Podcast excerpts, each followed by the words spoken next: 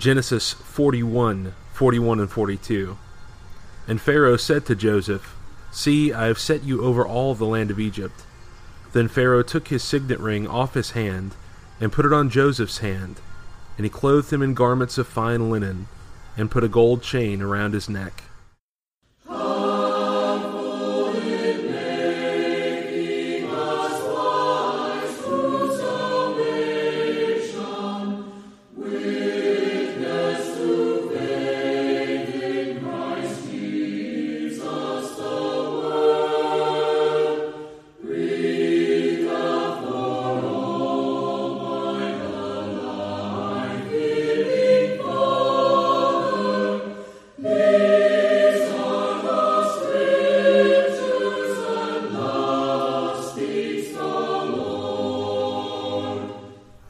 Welcome to Walking Through the Book. I'm Stephen McCrary. And I'm Brian Bales. And today we'd like to talk with you about the Bible. Specifically, we are going to deal with Genesis chapters 41 and 42.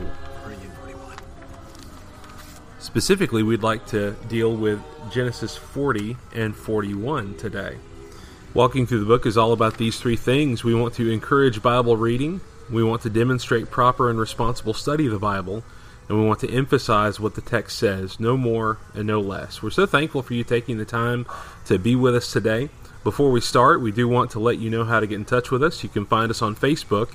If you search at Walking Through the Book, you'll find us there. You can also email us, walkingthroughthebook at protonmail.com.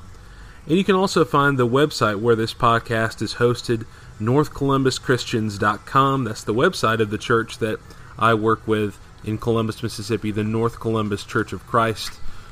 Uh, Bryant, um, why don't you go over the flow of the program like usual? I mean, we're again we're together today, mm-hmm. and uh, again while he's in town um, doing a gospel meeting for us, we decided to try to do it at least one or two episodes while we're here, and uh, to test out some new equipment we've got. Uh, hopefully, it sounds pretty good hopefully the background noise uh, is not too bad. But maybe it's maybe it's atmospheric. Maybe yeah, it's a good thing. So. Yep. So, we're, at a, we're, at, a, uh, coffee shop right now doing this yeah. recording. It's very casual, very nice. So um, you want to go over the flow of the program and let people sure. know how to get in touch with you?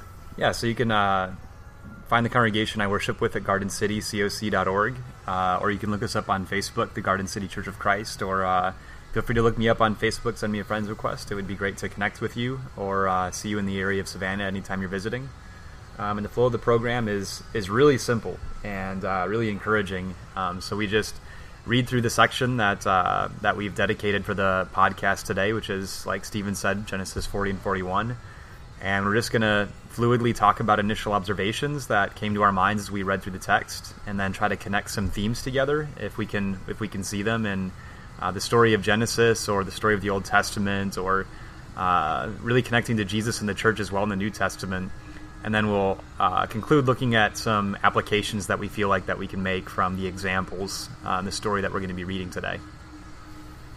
Very good, and we do have we are covering two chapters. We were looking at chapter forty, and really, it goes completely along with chapter forty-one. Uh, so there's no, you know, uh, there's a big flow there that we really don't want to avoid. Ostensibly, we try to go one chapter at a time with this program, but uh, but we are making an exception here and this is going to be a good bit of reading, but uh, but maybe it'll be helpful for you. I know it'll be helpful for us. Yeah. So I'll be reading from the New King James Version. You're reading from New American Standard. That's right. And uh, I'll read. Bryant will read chapter 40, and I'll read 41.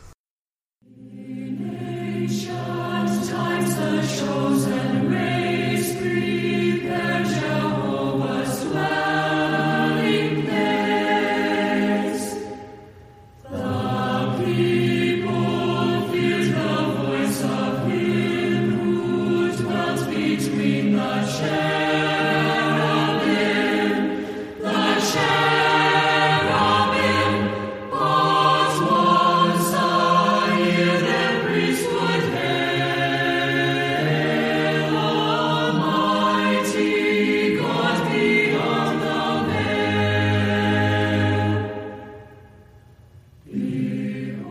Genesis chapter 40. Then it came about after these things the cupbearer and the baker for the king of Egypt offended their lord, the king of Egypt. Pharaoh was furious with his two officials, the chief cupbearer and the chief baker. So he put them in confinement in the house of the captain of the bodyguard in the jail, the same place where Joseph was imprisoned.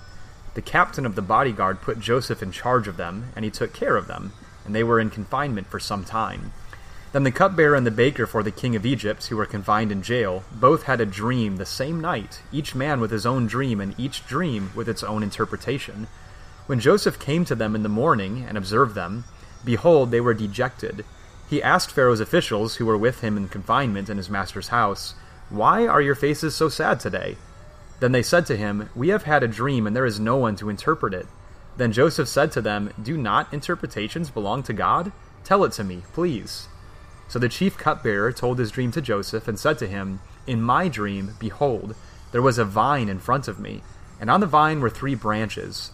And as it was budding, its blossoms came out, and its clusters produced ripe grapes. Now Pharaoh's, cup was in, in my hand, so I took the grapes and squeezed them into Pharaoh's cup, and I put the cup into Pharaoh's hand. Then Joseph said to him, This is the interpretation of it. The three branches are three days. Within three more days, Pharaoh will lift up your head and restore you to your office, and you will put Pharaoh's cup into his hand according to your former custom when you were his cupbearer. Only keep me in mind when it goes well with you, and please do me a kindness by mentioning me to Pharaoh and get me out of this house. For I was in fact kidnapped from the land of the Hebrews, and even here I have done nothing that they should have put me into the dungeon. When the chief baker saw that he had interpreted favorably, he said to Joseph, I also saw in my dream, and behold, there were three baskets of white bread on my head, and in the top basket there were some of all sorts of baked food for Pharaoh and the birds were eating them out of the basket on my head. Then Joseph answered and said, This is its interpretation. The three baskets are three days. Within three more days, Pharaoh will lift up your head from you and will hang you on a tree, and the birds will eat your flesh off you. Thus it came about on the third day, which was Pharaoh's birthday, that he made a feast for all his servants, and he lifted up the head of the chief cupbearer and the head of the chief baker among his servants. He restored the chief cupbearer to his office, and he put the cup into Pharaoh's hand. But he hanged the chief baker, just as Joseph had interpreted to them. Yet the chief cupbearer did not remember Joseph, but forgot him. Chapter 41 Then it came to pass at the end of two full years that Pharaoh had a dream, and behold, he stood by the river. Suddenly there came up out of the river seven cows, fine looking and fat and they fed in the meadow. Then behold, seven other cows came up after them out of the river, ugly and gaunt, and stood by the other cows on the bank of the river. And the ugly and gaunt cows ate up the seven fine looking and fat cows. So Pharaoh awoke.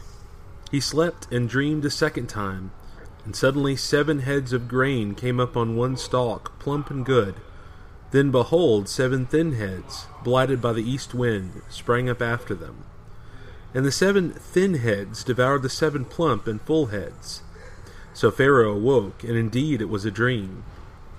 Now it came to pass in the morning that his spirit was troubled, and he sent and called for all the magicians of Egypt and all its wise men, and Pharaoh told them his dreams, but there was no one who could interpret them for Pharaoh. Then the chief butler spoke to Pharaoh, saying, I remember my faults this day when Pharaoh was angry with his servants and put me in custody of the house of the captain of the guard, both me and the chief baker. We each had a dream in one night, he and I. Each of us dreamed according to the interpretation of his own dream. Now there was a young Hebrew man with us there, a servant of the captain of the guard. And we told him, and he interpreted our dreams for us. To each man he interpreted according to his own dream. And it came to pass, just as he interpreted for us, so it happened. He restored me to, his, to my office, and he hanged him. Then Pharaoh sent and called Joseph, and they brought him quickly out of the dungeon. And he shaved, changed his clothing, and came to Pharaoh. And Pharaoh said to Joseph, I have had a dream, and there is no one who can interpret it. But I have heard it said of you that you can understand a dream, to interpret it. So Joseph answered Pharaoh, saying, It is not in me. God will give Pharaoh an answer of peace. Then Pharaoh said to Joseph, Behold, in my dream I stood on the bank of the river. Suddenly seven cows came up out of the river, fine looking and fat, and they fed in the meadow. Then behold, seven other cows came up after them, poor and very ugly and gaunt, such ugliness as I have never seen in all the land of Egypt. And the gaunt and ugly cows ate up the first seven, the fat cows. When they had eaten them up, no one would have known that they had eaten them, for they were just as ugly as at the beginning. So I awoke. Also I saw in my dream, and suddenly seven heads came up on one stalk, full and good. Then behold, seven heads, withered, thin, and blighted by the east wind, sprang up after them. And the thin heads devoured the seven good heads. So I told this to the magicians but there was no one who could explain it to me. Then Joseph said to Pharaoh, The dreams of Pharaoh are one. God has shown Pharaoh what he is about to do. The seven good cows are seven years, and the seven good heads are seven years. The dreams are one. And the seven thin and ugly cows which came up after them are seven years, and the seven empty heads blighted by the east wind are seven years of famine. This is the thing which I have spoken to Pharaoh. God has shown Pharaoh what he is about to do.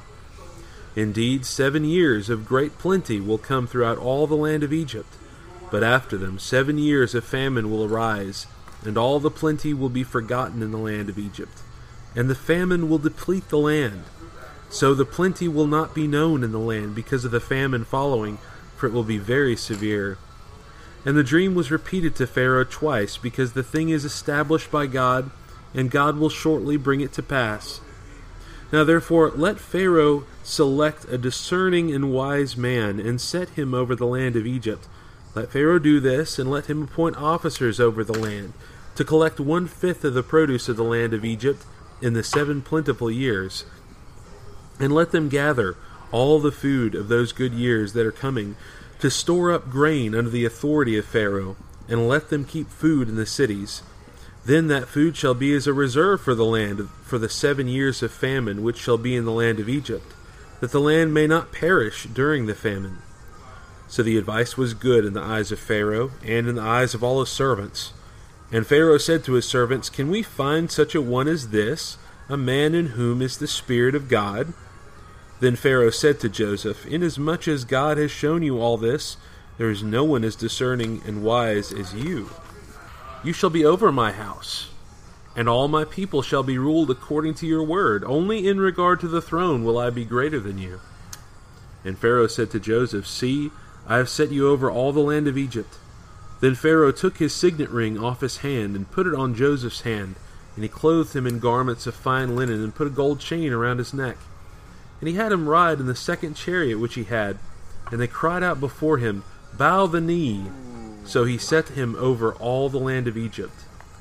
Pharaoh also said to Joseph, I am Pharaoh, and without your consent no man may lift his hand or foot in all the land of Egypt.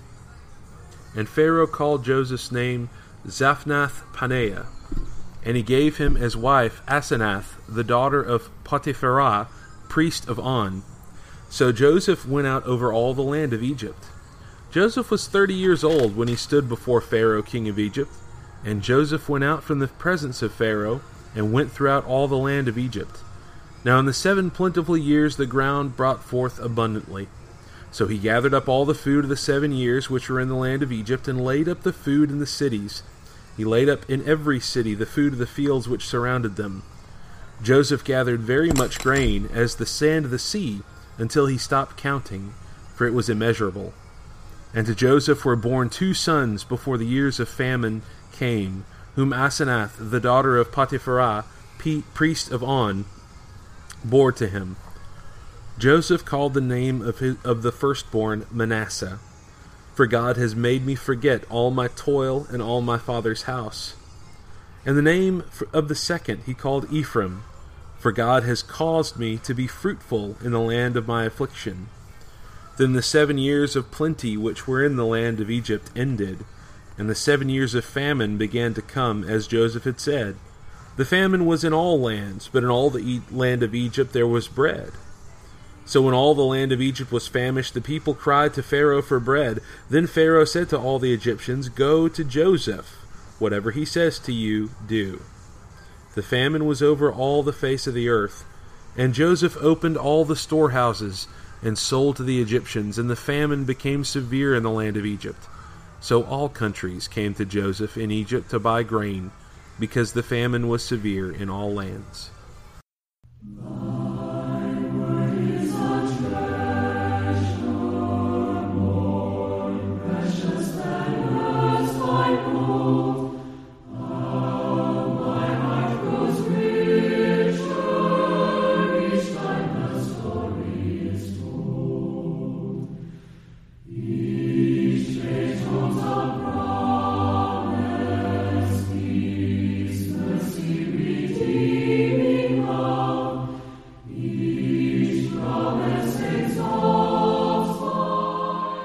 So, in our initial section, we want to look at some things that really jumped out at us in the reading.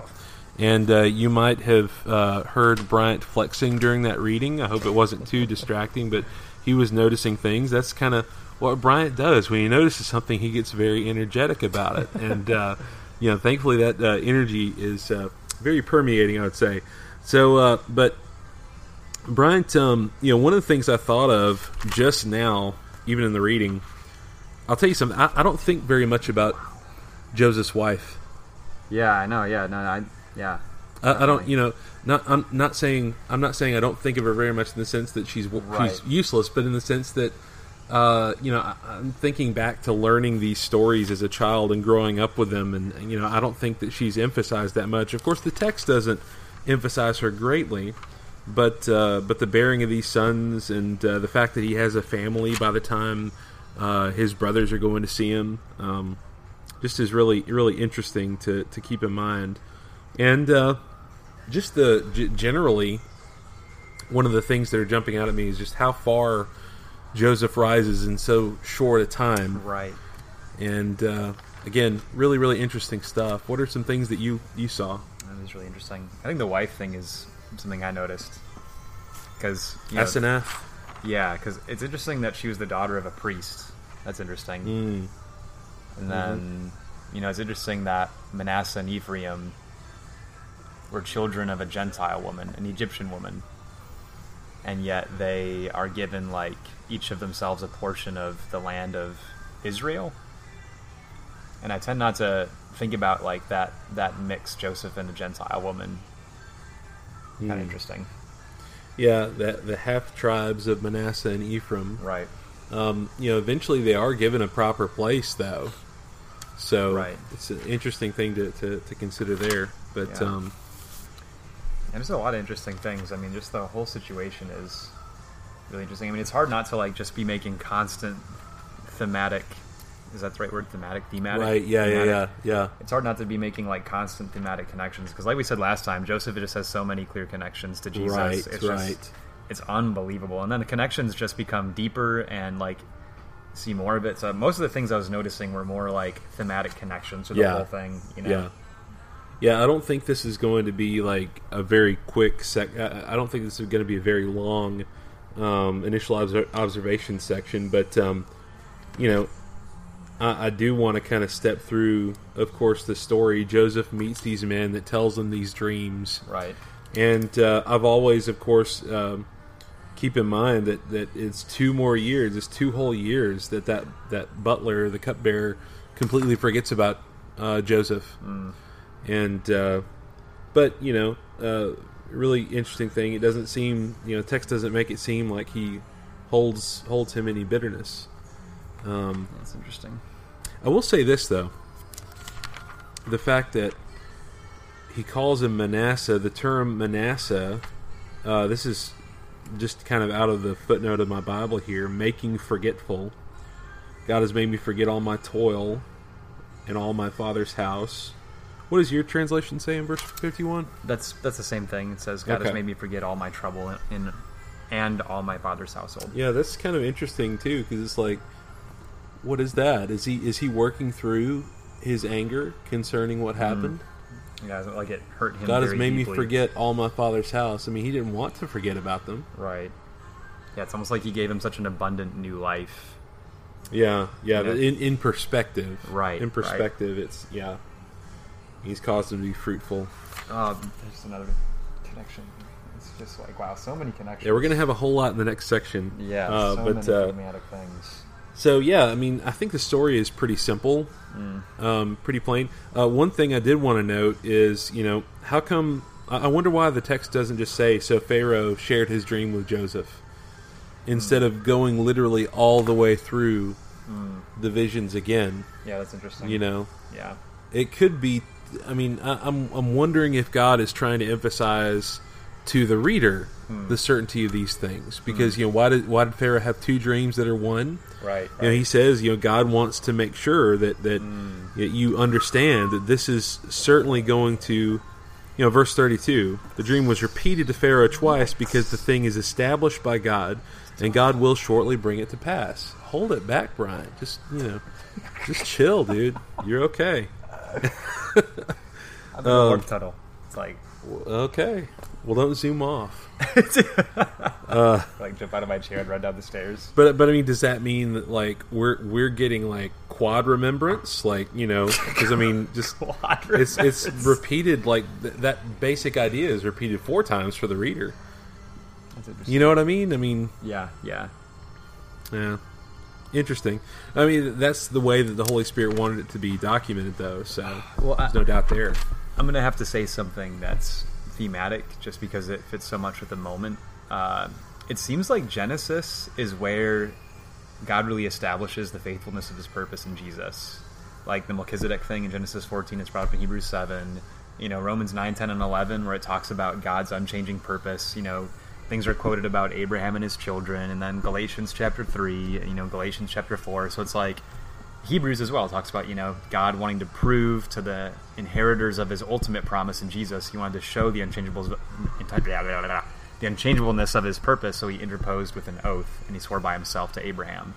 So like it seems like Genesis really shows like okay, here's what God is purposing. Here's the evidence of His purpose, and then the rest of the Bible is like the fulfillment of these types to their full conclusion. So I wonder if like that's a part of all of this is Joseph as a figure and his time in Egypt, it really emphasizes that God God's purpose is absolute and certain, especially when it's been pre-visioned.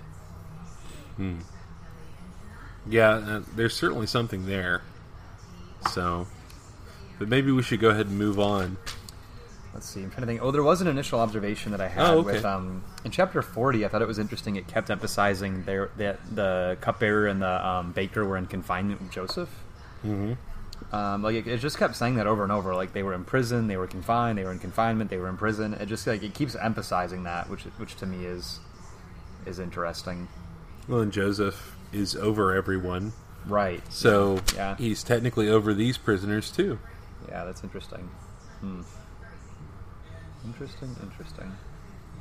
And then just the visions are very are very interesting, you know, like you get so used to these things, but I mean the dreams the dreams are, are actually quite fascinating. You know, like the baker and the bread on his head and the birds eat the bread and then Hmm. uh, the cupbearer, um, you know, had these vines that he squeezed and they blossomed, and then he put the cup in Pharaoh's hand, and then, you know, Pharaoh's dreams with like the gaunt cows. Like it's all it's all very visual, and like as a reader, we can visualize it, you know. And it's like the dreams are communicating, in some senses, some very profound truths, but there's a incredible simplicity to it, so that when you hear the interpretation, you're like, oh, of course and I think that's like the parables of Jesus. Like he taught things that are very visual that unless it's explained, like so many parables we read and we're like, man, what does that even mean? Mm-hmm. But it is conveyed in a simple way. But if it's explained, like the seed and the sower, you're like, oh, of course, the seed is the kingdom and the soils are hearts. Like, of course, of course. But the parables he doesn't explain, like I was just reading earlier um, when he talked about the wine and the wineskins. You know, like you can't put you can't put new wine in an old wineskin or else you'll burst it.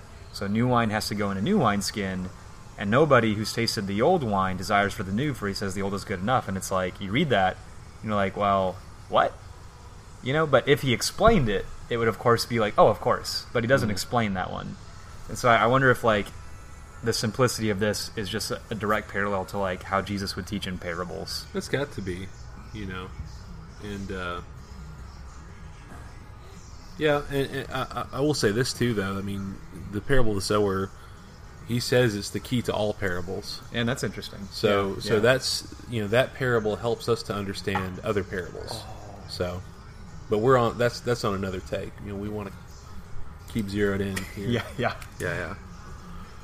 But um, yeah, I, I really didn't have didn't have anything else there. Mean, again, again, it's a really uh, uh, it's a neat story.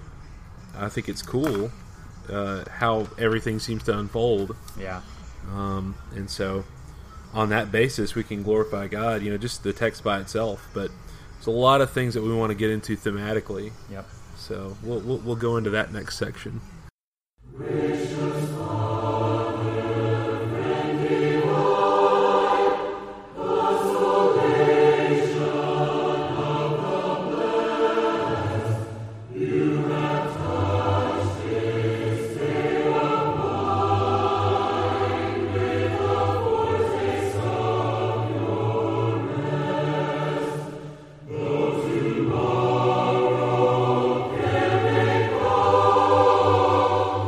So, with the theme section, we want to consider some of the big picture ideas, some of the big overarching things concerning Scripture.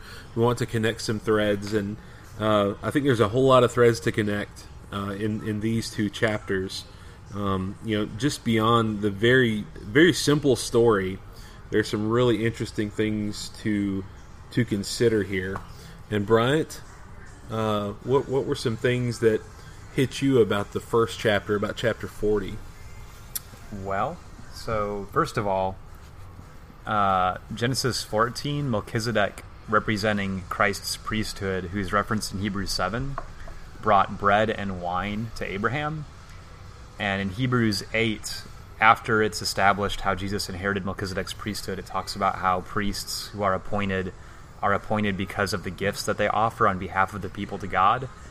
And in he- Hebrews 9 and 10, Hebrews 9 is about the gift of Christ's blood, and Hebrews 10 is about the gift of Christ's body. So I don't think it's an accident that, you know, providentially or in some way, you know, Melchizedek brought the very two things that symbolized the offering of Jesus' body and blood to inherit that priesthood and bring redemption to all people. And it's interesting in Genesis 40, like we talked about last time, uh, now another figure who is one of the most clear Christ like figures in the entire book of the Bible. Uh, it's the cupbearer and the baker. I think that's really interesting. You know, so you've got you've got two people whose offices relate to those two emblems. And I think it's interesting. So the cupbearer, I mean the the baker, was hung, and in Galatians three, Galatians three thirteen says that Jesus became a curse for us, as it is written, "Cursed is everyone who hangs on a tree." So Christ's body was hung on a tree to become a curse, and the the, the baker was was hung on a tree. He was hung uh, so that the cupbearer could at the same time be exalted. So just there's layers here. It's very interesting. Uh, you have any thoughts on that? Well, I mean, again, to sort of reestablish what we discussed last week as well, you know, of course, Joseph is the closest we get in character and symbology to Yeah, Jesus so in amazing. in the book of Genesis, and uh, so he's in this place of authority, and you have these people put under him, really, who uh, really are very symbolic, very very uh, metaphorical uh, in terms of of their purpose in the kingdom of Pharaoh. Um, and so, but one of them's delivered and one of them is not. Uh, I, you know, I have to wonder too, and maybe this is stretching, but you know, Jesus hung on the cross with thieves on either side, hmm. right? Hmm. With robbers, with criminals, hmm. right? Yeah, interesting. Only one of those would go with him to paradise. That's really interesting. That's very interesting. That might be a stretch, but I mean, it's just that- something to think of is- there. That is really, really interesting. Yeah, that's that's a really good connection. I hadn't thought about that at all. But uh, you know, again, uh, some of these parallels we make, we're, we're just sort of like, I don't know exactly loud, what that means, No, no, but no. you know, out loud, and you end up making connections. yeah, yeah, yeah, Yep. And, I, Um, and I think another thing with the two is, you know, the the Three days. three days. Yeah, so that's a great point. You know, Luke 24, 46, Jesus said that it was written that he would rise after three days. And I think the go-to passage is, is usually the prophet Jonah, three days in the deep, and then he spat, spat out, which I think is, is absolutely a connection to that point Jesus makes that it was written three days. But here's one right here, you know, that three days would be the, the time frame between the, the time when they're in prison and the time of their exaltation. Um, All referenced within the dream. yeah, and, and I think that's another thing is Dreams. this this all came through vision. You know, in the Old Testament, God had communicated His vision of the Messiah, His vision of the exaltation of the Messiah. So the vision was established. There only needed it to be an interpretation, and I think Jesus' crucifixion and resurrection, but especially his crucifixion, was it was like the true interpretation of the vision that no one else could interpret. Because the Jews before Jesus came were trying to interpret the Old Testament scriptures, knowing that it was really talking about a Messiah, but everybody had failed to truly grasp the true interpretation. That God allowed them 400 years to know the scriptures, and they were following the scriptures. They were very dedicated, and yet they had so fallen short to interpret the interpretation that they just had no clue at all that Jesus was coming to be crucified on a cross and betrayed. So I think it's pretty amazing that just like here, only Joseph, the man to be exalted, knows the fulfillment of the visions. Jesus himself was the only one who really understood. Even though he was telling everyone clearly before his death that he was going to die, nobody understood except him. And because he was able to both interpret and fulfill it, then he could be exalted through it as well. What do you think about the fact that uh, you know this Pharaoh, this king, seeks out Joseph because he's been suggested to him by the butler, by the cupbearer? Um, yeah, I don't know. There, there's some things to, to think of there. I wonder if if you know, I, I- I'm thinking about. Uh, Felix and Agrippa in the book of Acts, you know, or you know what happens when someone who is carrying the truth of God interacts with someone who's a ruler. Hmm. You know, Interesting. it, it, it rarely it rarely uh, leads to something really good. Mm. And I, I think too about how I think we mentioned this last time. How are how are pharaohs, you know, typically shown in the Book of Genesis? They're typically shown in a fairly positive light, and uh, so he accepts what Joseph said. Which again, you know, from a worldly perspective, Joseph is doing what nobody in his cadre of magicians and soothsayers could do Right. um, similar to Nebuchadnezzar, right? Right. This is a similar situation with with Daniel and Nebuchadnezzar. Nebuchadnezzar has a dream that only Daniel can interpret, Right. and I think again, I think Daniel uh, enjoys some good things, some good results of that because of that. Um, because you know Nebuchadnezzar goes even farther than this Pharaoh. In you know Nebuchadnezzar declares that that that the God of, of Daniel is the only God, Right. and He is the God of heaven. Right, right. That's a really good point. Yeah, a lot of similarities to Daniel. And Daniel's a very Christ like figure in his time as well, Mhm. which is really interesting. A lot of, lot of. I mean, again, we mentioned in the other in last episode, last program that uh, uh, you, you have these threads, you have these similarities.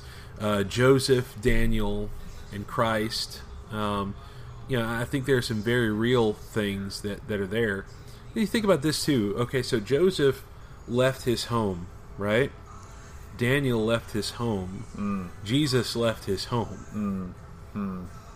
Then now I'm not talking about Nazareth Right, with right, right. Jesus. I I, think he, he, Yeah, he left heaven. He left heaven Right. Um, no, that's a really good point. and endured uh, uh, trials, endured hard times.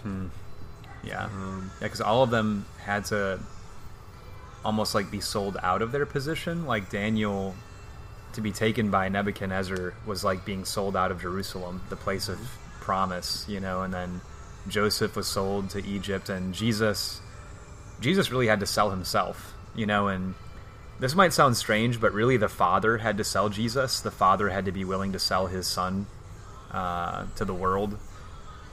So it's interesting. A couple other things too is like the cupbearer and the baker were there in prison because of the fury of Pharaoh. You know, and, and Jesus, his body and his blood were shed ultimately because of the fury of God. And I think it's interesting that the cupbearer put the cup back in the back in Pharaoh's hand. Jesus in the Garden of Gethsemane prayed, you know, let this cup pass from me. And in the prophets, it talks a lot about the cup of God's wrath that causes people to be drunk and stagger and vomit. Uh, and I wonder if, if Jesus drank that cup of wrath, but then he was able to put that cup back into the hand of the Father. You know, like God's wrath is now subdued because of what Jesus experienced.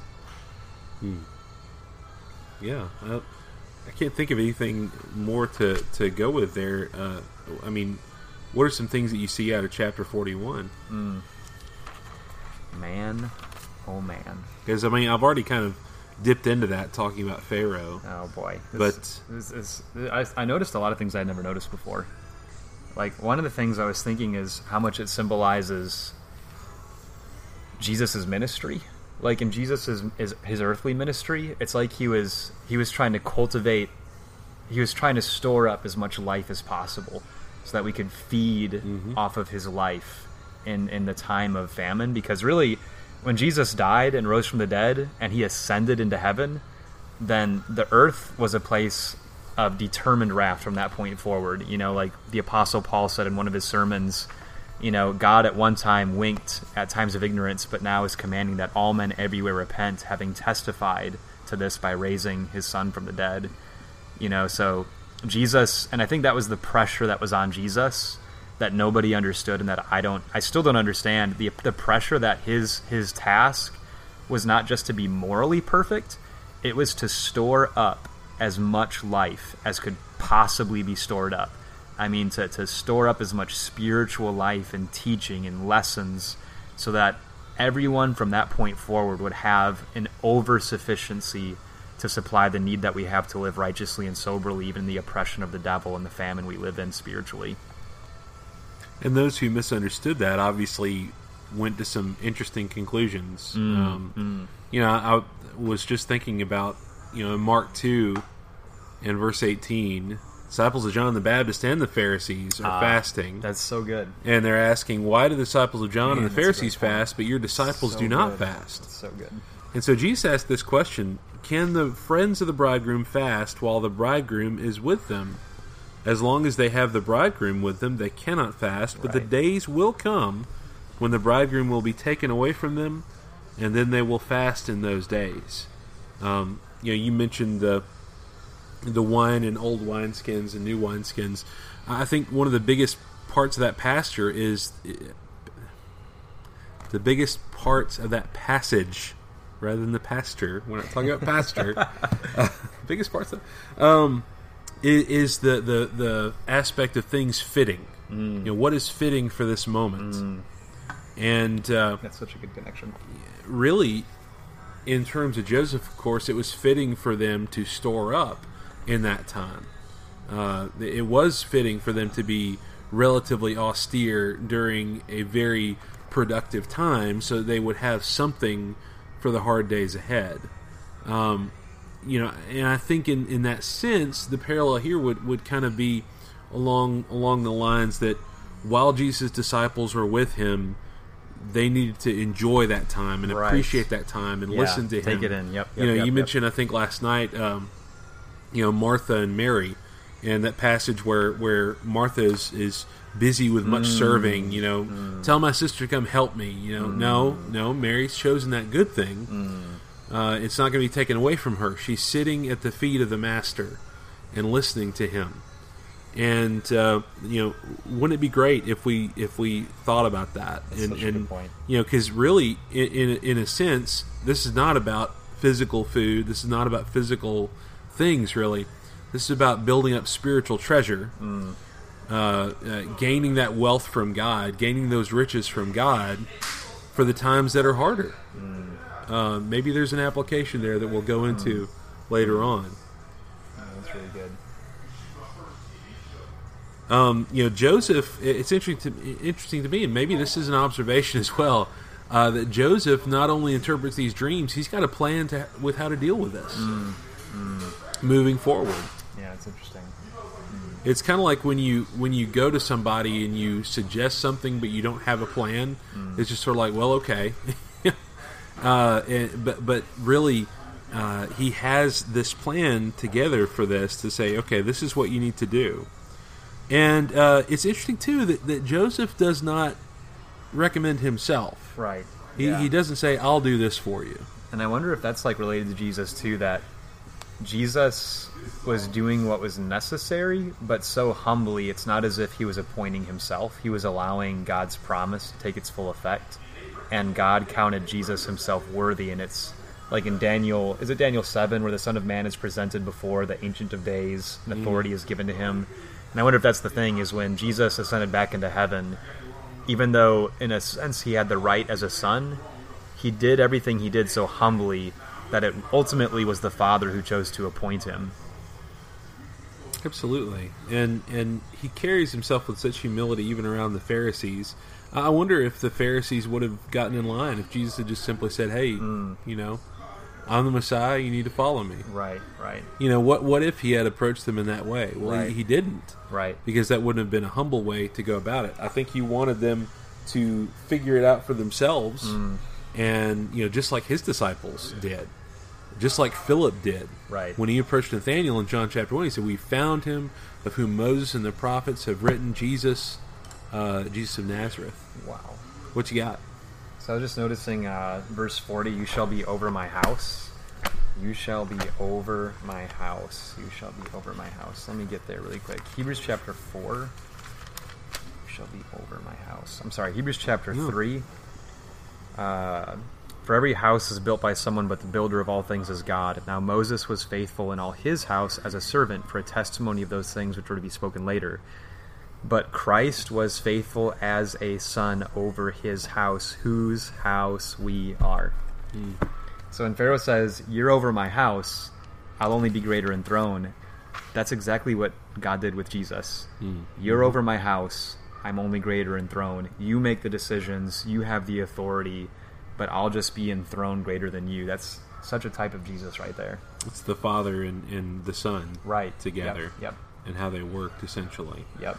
Yep. yep. Um, and then you know, th- this is a picture of the kingdom, isn't it? Right. Right. It is so much so. I, he I, maybe had him ride in the second chariot. Right. Jesus is in the right hand of the throne of God. Um, that the they cried out before him, bow the knee. Philippians two ten. At the name of Jesus, every knee shall bow. There you go. Yeah. Interesting. Interesting. So uh, there was something else, but I, I'm, I've, I've missed it now. But Verse forty four. A lesson in authority. go ahead, read it. Moreover, Pharaoh said to Joseph, Though I am Pharaoh, yet without your permission, no one shall raise his hand or foot in all the land of Egypt. And that's like the land of his authority. So if I'm in the kingdom of heaven, you know, as as hard as it may seem for the world to view authority in that way, that's the reality of the authority of Christ. Is Right. without His word, we should never raise a hand or foot. And I mean that is because Jesus says, you know, I say nothing unless the Father has allowed me Yep. to say, and I do yep. Nothing except what the Father has t- given me to do. and He shows how joy bringing that is. You Hmm. know, Jesus wasn't living an oppressed life as some slave of the Father. He was living the the most liberated life he could. Hmm. I think that has clear application to our worship, as is oftentimes not treated well in the world, but just even in general. Like, I can go to my workplace by the authority of God. I can I can speak by the authority of God. I can even enjoy my free time uh, by the authority of God. Like everything in my life, Christ has spoken on, so that there can be there can be the authority of God carrying and compelling everything that I do. I think I remember in high school, uh, just random memory that uh, someone asked me one time in a religious discussion. Well, you know, God doesn't say that we can go to the movies. God doesn't say we can drive cars. Right. You know, and and it, it's the same level of uh, absurd logic. I think Right. that some brethren bring to the table. For Right. example, God doesn't give us authority for songbooks. Right. God doesn't give us authority for a building. Well, okay, you could say that, but is that really true? Right. I believe God gives us authority for a building, by the way, by telling us we need a place to meet. I think God gives us authority for songbooks by saying, "Sing, sing from the heart." You you got to have something to sing. Everybody needs to be sort of on the same page. We don't want it to be chaotic.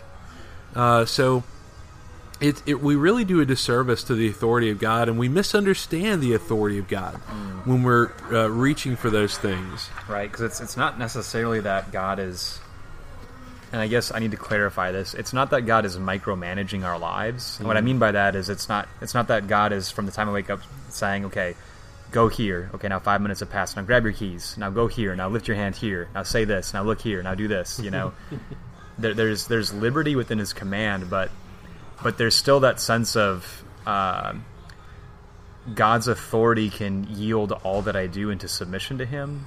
You know that I can I can be pure and clean and pleasing to God in everything that I do when I operate in the boundaries of even the liberties He gives, but keep myself in the boundaries of His will as well. Yeah, it, it's a it's a mindset thing, right? Right.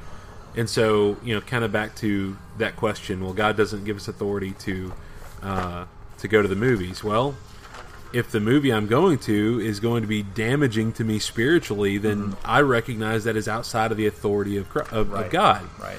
But if it if it does not damage me spiritually, um, it seems like that's harder and harder to happen these days. You know, it seems like just about every uh, uh, kind of media thing will do some damage to us if we're not careful. If we don't properly understand it. But uh, you know, same thing with driving a car. God uh, authorizes me to go, right? He doesn't tell me how. He says, "Go and make disciples." How am I going to go?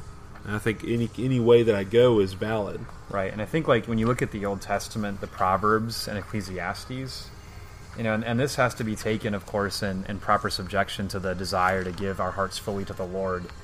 You know, but Ecclesiastes talks about how you know God gives us things in life to enjoy life, and he tells the youth even like, put away anger and sorrow from your heart, enjoy life, but remember that God will bring every act into judgment.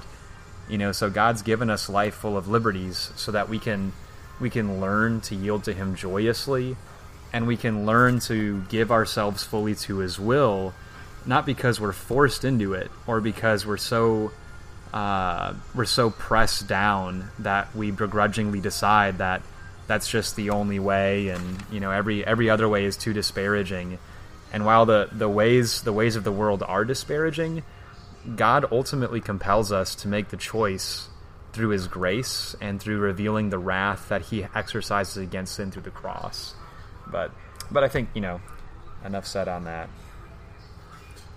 Um, one thing that I uh, thought of was in verse verse 55 is kind of fascinating to me in the sense that uh, if you link that up with John chapter 2, what does Jesus' mother say when Jesus and his disciples are at this wedding? They run out of wine. She uh, approaches him, says they have no wine, and he says, uh, "Woman, what does your concern have to do with me? My hour is not yet come." Which, by the way, uh, just nickel nickel lesson here. Uh, I don't think that term "woman" is condescending. I think it actually was a term of affection uh, in the culture. But in verse five, it says, "His mother said to the servants, Whatever he says to you you to do, do it." It's the same thing that Pharaoh is saying about Joseph. Go to Joseph, whatever he says to you, do. That's really interesting. Um, it, and it, again, it, it speaks toward the power of Jesus, and I think it kind of lines in with what we've already been talking about. But that's mm. just another thread to consider. Um, and and it's interesting too in that passage, by the way, in John two, that even though it seems like Jesus says, "My hour has not yet come," mm. he goes ahead and helps. And I don't think he helped because his mother roped him into it or something like, or mm. guilted him into it. I, I think it's where you know Jesus wanted to help, and he uh, allowed this to happen. Um, and you know, in the same way, it seems like Joseph is put into this position where he's going to do it. Think about the work that's involved with this. Think about how hard this work is going to be. Now, I know Joseph isn't doing all this himself. I'm going to assume that he's has other people, servants, and help in in accomplishing this. But even in terms of organizing this and figuring it out, um, you know, I would be very intimidated if uh, you know, let's just say if the mayor of Columbus c- came to me and said, "Hey, we're gonna, we know that things are going to be tough later on. We need you to organize, uh, you know, even just a food drive or something to that effect, they'd be like, Right. "Oh, okay," you know. Yeah. Not that he would ever ask me to do that. I'm just saying, you know, uh, uh, I would be really intimidated by that. That's interesting. But Joseph seems to launch into this work and really make it uh, make it a uh, uh, a real priority here. That's really good. That's really interesting. So I think it's interesting in verse 50 through 52. Uh, I wonder if this is an example of like conversion in the kingdom. You know, God has made me forget all my trouble in all my father's household. You know, Jesus in Luke 18, 29 and 30, when uh, Peter, the rich young ruler, had refused to follow Jesus, and Jesus talked about how, you know, it's difficult for the rich to enter the kingdom of heaven. And then Peter says, Well, look, Lord, we've left everything and followed you. And then Jesus says, You know, there's no one who has left houses, farms, uh, family, uh, relatives, children, wives uh, for the kingdom of heaven who will not receive a hundred times as much as in the present time and in the in the age to come eternal life. You know, so Jesus is giving us the promise that you know what, if if we'll just trust Him and trust His command, and recognize how lifeless and devoid of life all the things of the world are, God will not let us down when we invest into His kingdom full heartedly. You know, so I think it's like what Joseph is saying here. God can make us forget the troubles of our life lives apart from Him, and He's able to provide so much abundance for us if we'll just seek Him and His promises. That God will make us fruitful even though even in the land of our affliction.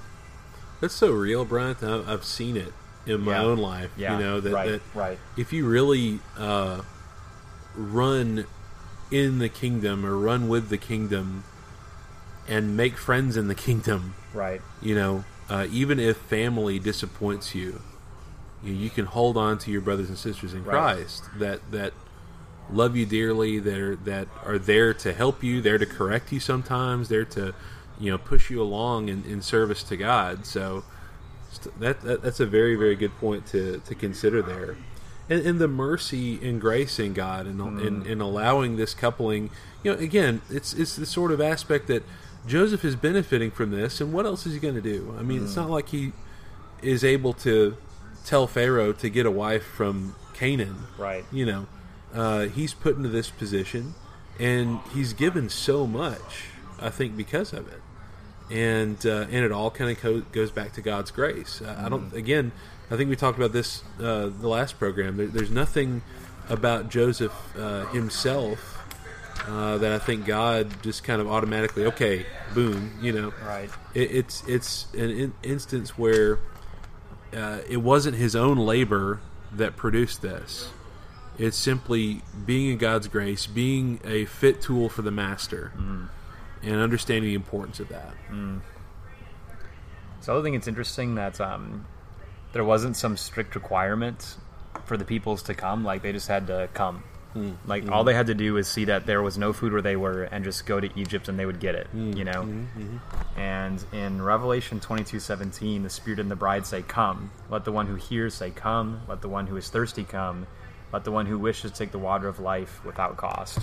So that's the thing is like God just wants us to see our need, and if, if we see our need, He'll give us He'll give us life. And I think it's mm. an amazing type. Is when Jesus was set as the King of heaven and earth, His requirement is only that we see that we need to go to Him, and our desperation has to be such as Stephen you just pointed out. You know, whatever He says to you, do it. Hmm. Like if, if I realize how desperate and lifeless the condition I'm in really is because of sin, that will be the most wonderful command you know, man, do whatever he says. Wow, great. Because everything I've done and everything I've thought has been so evil and so lifeless, so painful. It's caused so much division and misery, and it's hurt God so badly. Just please tell me what I need to do to get this life.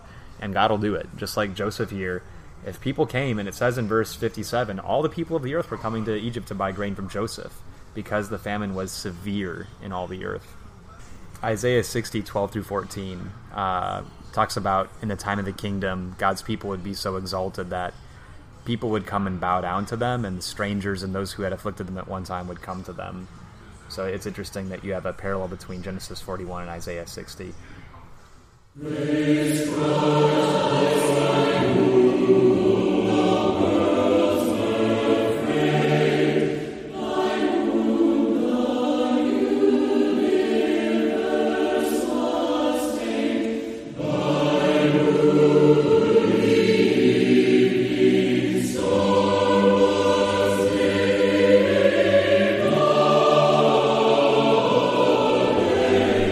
With the final section on application, what do we learn? What do we pull from this? What is the practical benefit for my life? Um, you know, one of the main things I think is be ready for anything. Hmm. Uh, be ready for opportunities to be useful for God. Um, you know, so many of us, I think, we miss out on the proper kind of opportunities to help God and to work in His kingdom. Maybe because we're not really being all that we can be in that moment. Mm. And uh, maybe we hurt our influence in that way. Mm. Joseph's influence is, is great. It, it's it's ready to go. I would venture to say if he had been a bad prisoner, if he had been Right. misbehaving, uh, could he have really been able to even really listen Mm. to these men? Would they have sought out his help Mm. in interpreting these dreams? Mm. I'm not sure. Mm. So we need to be ready. Uh, we need to be fit for the master's use. We need to be useful for his kingdom. I think also we can consider that in sharing God's truth, we can gain much, much, much benefit. And of course, that's not uh, that's not something that is limited to the physical realm, and probably will not happen very much in the physical realm. But as we spoke about before, and we've mentioned already, uh, storing up spiritual riches, uh, the riches of the kingdom of heaven. Um, I think that's really one of the core aspects of what we might be looking at here. Right. You got anything on that? Well, I think kind of on the idea of dreams, uh, you mentioned um, the parable of the seed and the sower being the key to all the parables. You know, Joseph really emphasizes that the interpretation comes from God, and I wonder if Jesus, through parables and through that parable, is teaching that now God gives each of us the ability to interpret His word, which is, the greatest vision that was ever given. And so we can understand parables, we can understand the Old Testament, we can understand God's word, we can understand prophecy and, and types and the in, in the writings of the prophets. But we have to we have to have the heart condition that holds on to God's word through understanding its quality and place and the position it inevitably is working to put us in. So I think when we when we value Jesus and when we understand the value and the substance of what his word really is meant to be for in our lives, it motivates it motivates that that active waiting, you know, that I want to know, I want to understand. And I think that's why Jesus specifically told the interpretation of that parable to his disciples is because they were exactly that. They were disciples. They wanted to know, so they asked. Mm-hmm. Mm-hmm. You know, and so and so that's the thing is with with scripture I should want to know. I should I should be so amazed that I'm now equipped myself to have the key to understanding the kingdom and understanding the nature of, of God himself so intimately. So I think, you know, Joseph with these dreams, it was a matter of importance. And understanding scripture is a matter of importance because it's clearly meant for something important and there's a position and a purpose that's very important. But I can't I can't get into that position without understanding the vision itself, if that makes sense. Yeah, the the the thirst and the hunger for righteousness Right, right. is not in everyone, Right. and it's not something that comes naturally. It is something that has to be learned. Uh, maybe I have to get down to the lowest point in my life to be able to realize that I need to look up and get out of this pit, Right. uh, to be able to see who I really am and what I really am. Uh, too many of us, we want to assume that there should be no guilt, that I should never feel guilty about anything. But that is simply the devil speaking to us, and uh, he, he wants us to think that nothing is our fault, that everything is something I can blame on someone else. Uh, so, and, and Joseph could, you know, we've dealt with that. Joseph could have lived his life with that, but I venture to say he wouldn't have gone as far as he did Right. if he had had that attitude, and Right. God wouldn't have helped him. Right. And I think another application is to know that Jesus' authority isn't based on my preference, and it's not set up like the governments of the world necessarily. So we really have to let God define the nature of Jesus' position and authority. And I think this is such a good example to see Jesus in the right way. Like the way that Pharaoh marked Joseph so clearly and publicly marched him around and demanded that everyone bow the knee and made a very public display of the fact that he was so close to Pharaoh and, and, and that his authority was to be respected. That's the thing is, we really do need to see the person of Jesus and understand the person of God to really understand that degree of authority. But that's just something we really do need to be aware of. That one of the one of the big things that gets misunderstood in the world is how do we respond to the authority of Christ? And I just think this is such a good example in Genesis of that. You know that that kind of goes right along with that concept of you know store up during your plentiful times. Mm. You know there there are some parts of our lives, even you know our lives as Christians, where things seem to be going well, and maybe we feel like we're really we really feel fulfilled, and we really feel like uh, we really appreciate the, the truth that God is showing us in His scriptures, and, and we're growing, and maybe maybe we're you know I, I mean I, I, count myself in, in in some aspect of this that you know, I believe I worship with some brethren that are very honest and very sincere in their love for God, and I'm so thankful for that. Uh, but you know you need to store up that for the times that aren't going to be so easy, times that are going to be harder um, it, it, it's another thing where, where you know testing those foundations, going back and recognizing, okay, mm. am I really who I think I am? Mm. Is God really who I think He is? Mm. And uh, that's going to help us. That's going to help us going forward. That in those times of discouragement, times where I question, you know, is anybody does anybody care about me? Does anybody care about God? You know, does anybody care about uh, uh, you know, compassion or love. You know, and there are many people I think that might be asking that question. You know, where is the good in the world? Or you know, uh, maybe they maybe they're realizing that maybe they're thinking that they're not worth anything. Mm. You know that that that I'm just useless. There's no no point to me. Well, there was a point to Joseph, and again, he could have wallowed in that. He could have. Uh, he could have said, "Well, I'm just rejected, and I'm I'm never going to see my father again. Mm. I'm never going to see my brothers again." Um, and you know what's the point?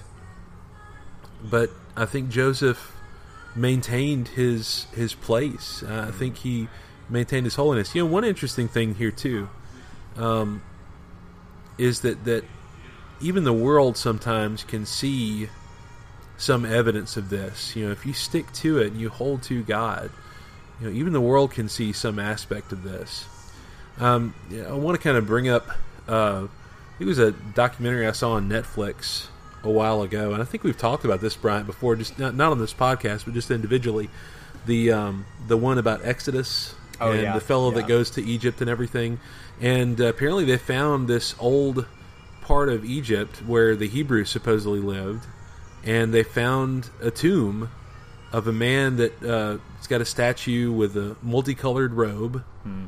and there are uh, you know there are the right number of graves there for Joseph and his brothers, basically. Mm. Um, you know, again, I don't know if that's Joseph's grave or not, but you know, there are things like that that are left behind, and I, I think we need to ask ourselves, you know, what's what's my legacy going to be? What's going to be left behind with me?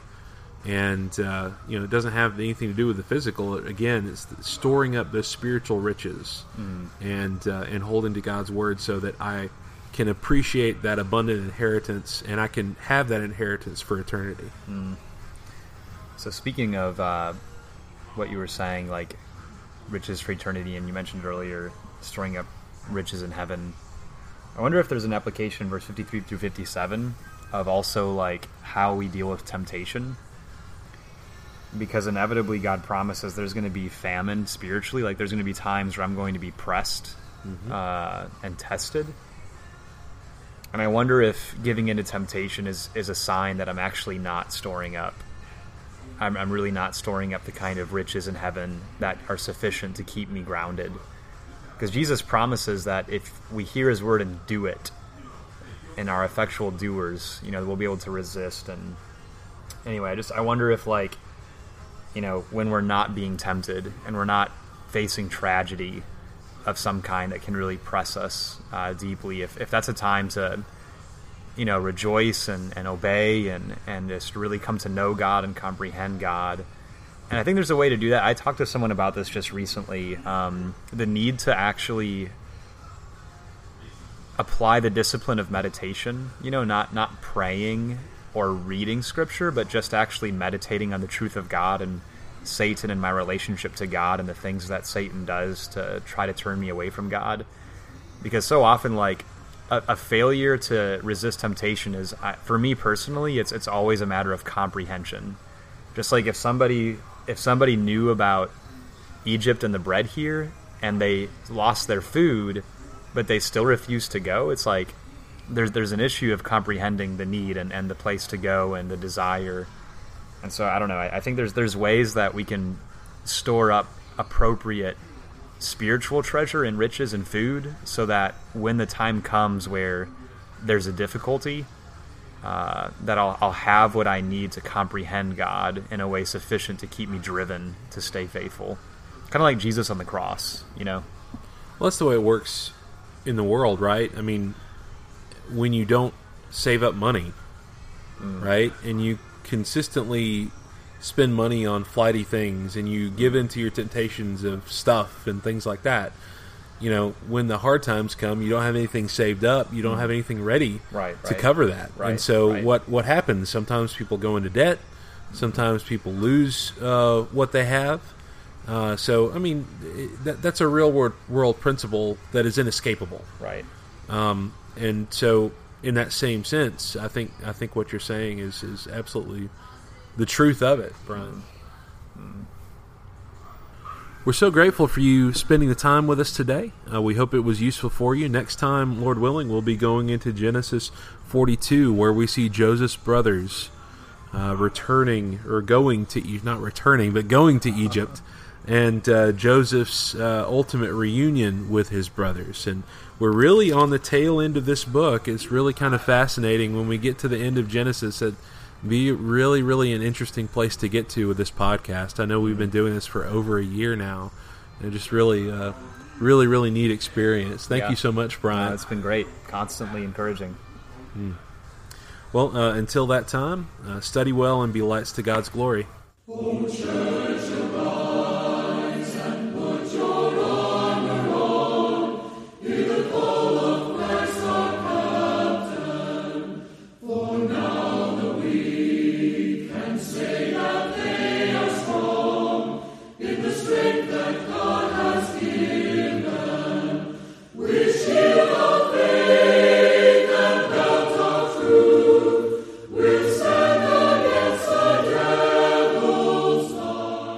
The music on this podcast is provided courtesy of Symphonia.